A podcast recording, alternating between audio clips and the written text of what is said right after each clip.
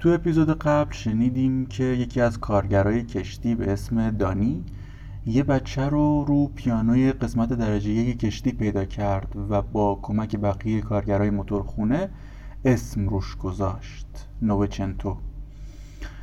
از ویژگی های منصر به فرد کشتی ویرجینین شنیدیم از خدمه عجیب غریبش گرفته تا گروه موسیقی بینظیرش و حالا اپیزود دوم.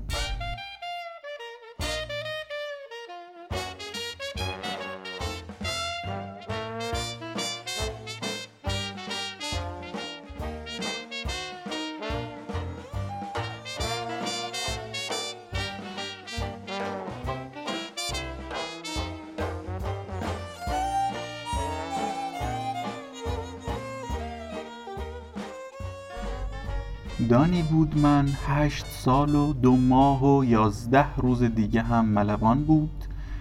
بعد یه بار که طوفان شده بود وسط اقیانوس یه قرقره غولپیکر از اینا که حتما توی فیلم ها دیدید که از اون قرقره گنده هایی که تو کشتی ها داریم دیوونه شد و درست خورد تو تیره پشتش. خب طبیعتا قابل تصوره که این ضربه اونقدر مهلک بوده که بعدش نتیجه جز مرگ نداشته باشه. از تو هیچ جای سالمی براش باقی نموند.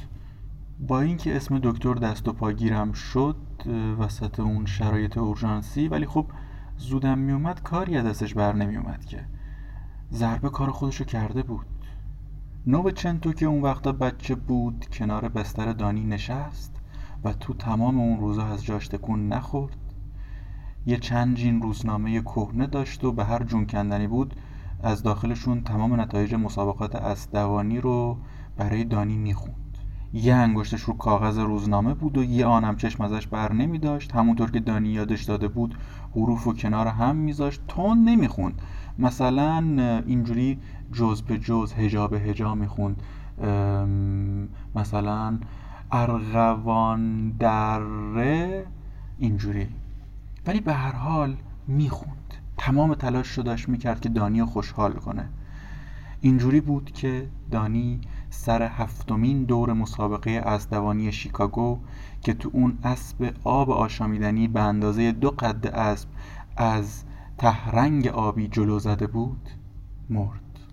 دانی با شنیدن این اسمها نتونست جلوی خندش رو بگیره و بر اثر همون خنده بود که جان به جان آفرین تسلیم کرد.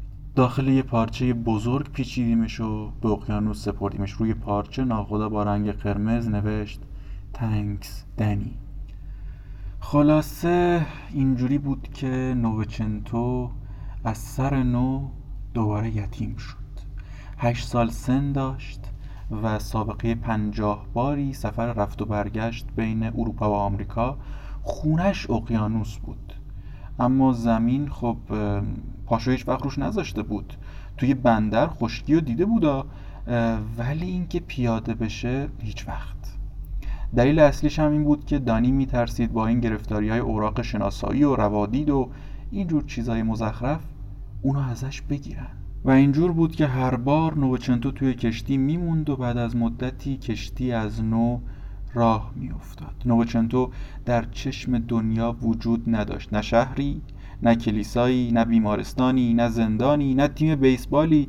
هیچ جایی نبود که اسم اونو نوشته باشن. وطن نداشت. تاریخ تولد نداشت. خانواده نداشت. برای آدمای عادی اینجوری میگیم که هشت سال دنیا اومدن. ولی تو شرایط نوچنتو بهتره بگیم هشت سالی می‌شد که دنیا نیومده بود. هر از گاهی بقیه به دانی می‌گفتن که این قضیه رو که مدت زیادی نمیشه ادامه داد. حالا این به کنار. خلاف قانونه. ولی دانی جوابی داشت که جایی برای حرف اضافی باقی نمیذاشت. می‌گفت fuck the rules. قانون به یه ورم. با چنین جوابی هم خب معلومه که زیاد نمیشه بحث کرد. وقتی تو پایان سفری که دانی مرد به سوتامپتون رسیدیم ناخدا تصمیم گرفت که این مسخره بازی رو بالاخره تموم بکنه. مقامات بنده رو دعوت کرد و از معاونش خواست که بره نوبچنتو رو پیدا بکنه ولی خب معاون هیچ وقت نتونست پیداش بکنه. آب شده بود و رفته بود توی اقیانوس. دو روز تمام توی همه کشتی دنبالش گشتن. هیچی که هیچی. ناپدید شده بود. و این ماجرا واقعا از گلوی هیچکس پایین نمی‌رفت. چون بالاخره همه تو ویرجینین بهش عادت کرده بودن. هشت سال مدت کمی نیست. اون کنارشون رشد کرده بود و شکل گرفته بود. کسی جرأت نمی‌کرد حرفشو بزنه ولی تو فکر همه بود که نکنه رفته باشه از نرد خودش انداخته باشه پایین و دریا بهش درس مرگ داده باشه. هیچ کس جرأت به زبون آوردنش رو نداشت. تو فکر همه بودا؟ ولی خب درست لحظه قبل از گفتن خودشون تو دلشون می‌گفتن زبونتو گاز بگیر. و بالاخره 22 روز گذشت. 22 روز بعد که کشتی به مقصد ریو دو ژانیرو به راه افتاد برای هیچ کس دل و دماغی باقی نمونده بود. نه نوچنتو پیدا شده بود نه کسی خبری ازش داشت. مثل هر بار وقت راه افتادن نوارای رنگارنگ به حرکت در اومد سوت کشتی به صدا در اومد آتیشبازی را انداختن. اما این بار سخت بود. یه چیزی لبخند و از رو لباشون میخشکوند و دلشون رو یه کاسه خون می‌کرد. یه چیزی که شاید اول اسمش دلتنگی باشه. دومین شب سفر که چراغای ساحل ایرلند هم دیگه از نظر ناپدید شده بودن باری سرپرست خدمه مثل دیوونه ها به اتاق ناخدا رفت و بیدارش کرد و گفت پاشو پاشو یه چیزیه که حتما باید ببینیش. ناخدا یه بد بیراهی گفت ولی خب باید می‌رفت دیگه. راه افتاد بره ببینه چی شده. سالن رقص قسمت درجه یک چراغها خاموش یه سری سایه بودن که پیژامه پوشیده بودن و دم در سرپا وایساده بودن. این سایه ها خب مسافرهایی بودن که از اتاقاشون بیرون اومده بودن از دور شبیه سایه بودن.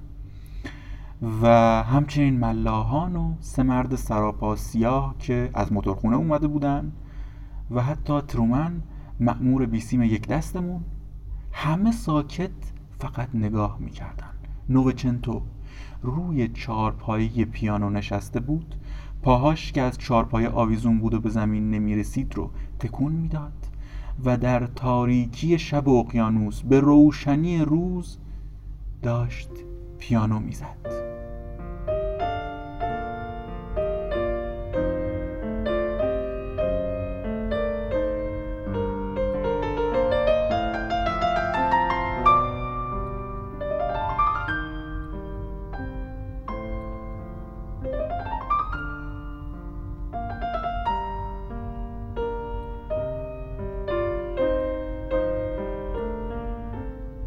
اسم قطعه رو که می نواخت نمی‌دونم. فقط می‌دونم فوقلاده بود. کلکی در کار نبود خودش بود که می‌زد. دستای اون بود که رو صفحه کلید حرکت می‌کرد. اما خدا می‌دونه چطور. فقط خدا می‌دونه چطور.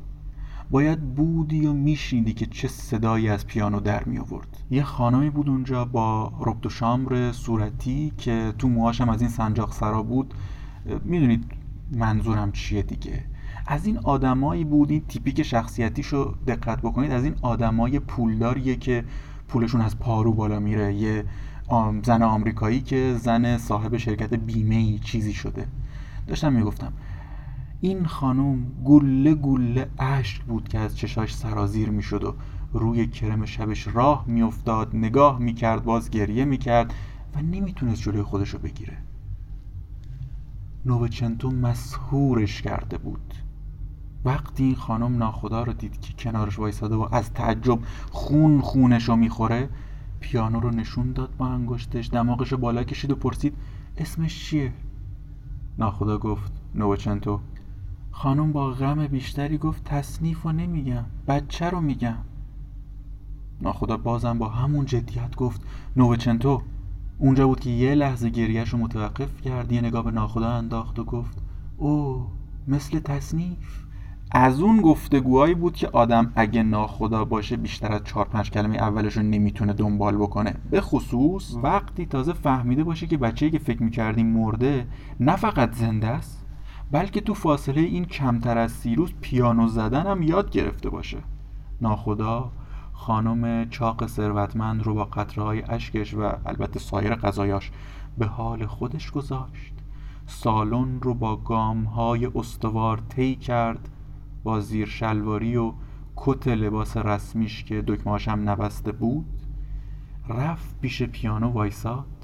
خیلی چیزا بود که شاید دلش می‌خواست اون لحظه بگه مثلا اینو از کجا یاد گرفتی کر خر؟ یا کدوم گوری بودی این چند وقت؟ ولی خب اون مثل بسیاری از آدم هایی که به زندگی تو لباس رسمی عادت کردن فکرش رسمی شده بود. پس رو به پیانیست کوچولومون فقط گفت نوچنتو این کارها کاملا خلاف مقرراته. نوچنتو از نواختن دست کشید. یه پسر بچه بود که کم حرف می‌زد ولی خب زود یاد می‌گرفت.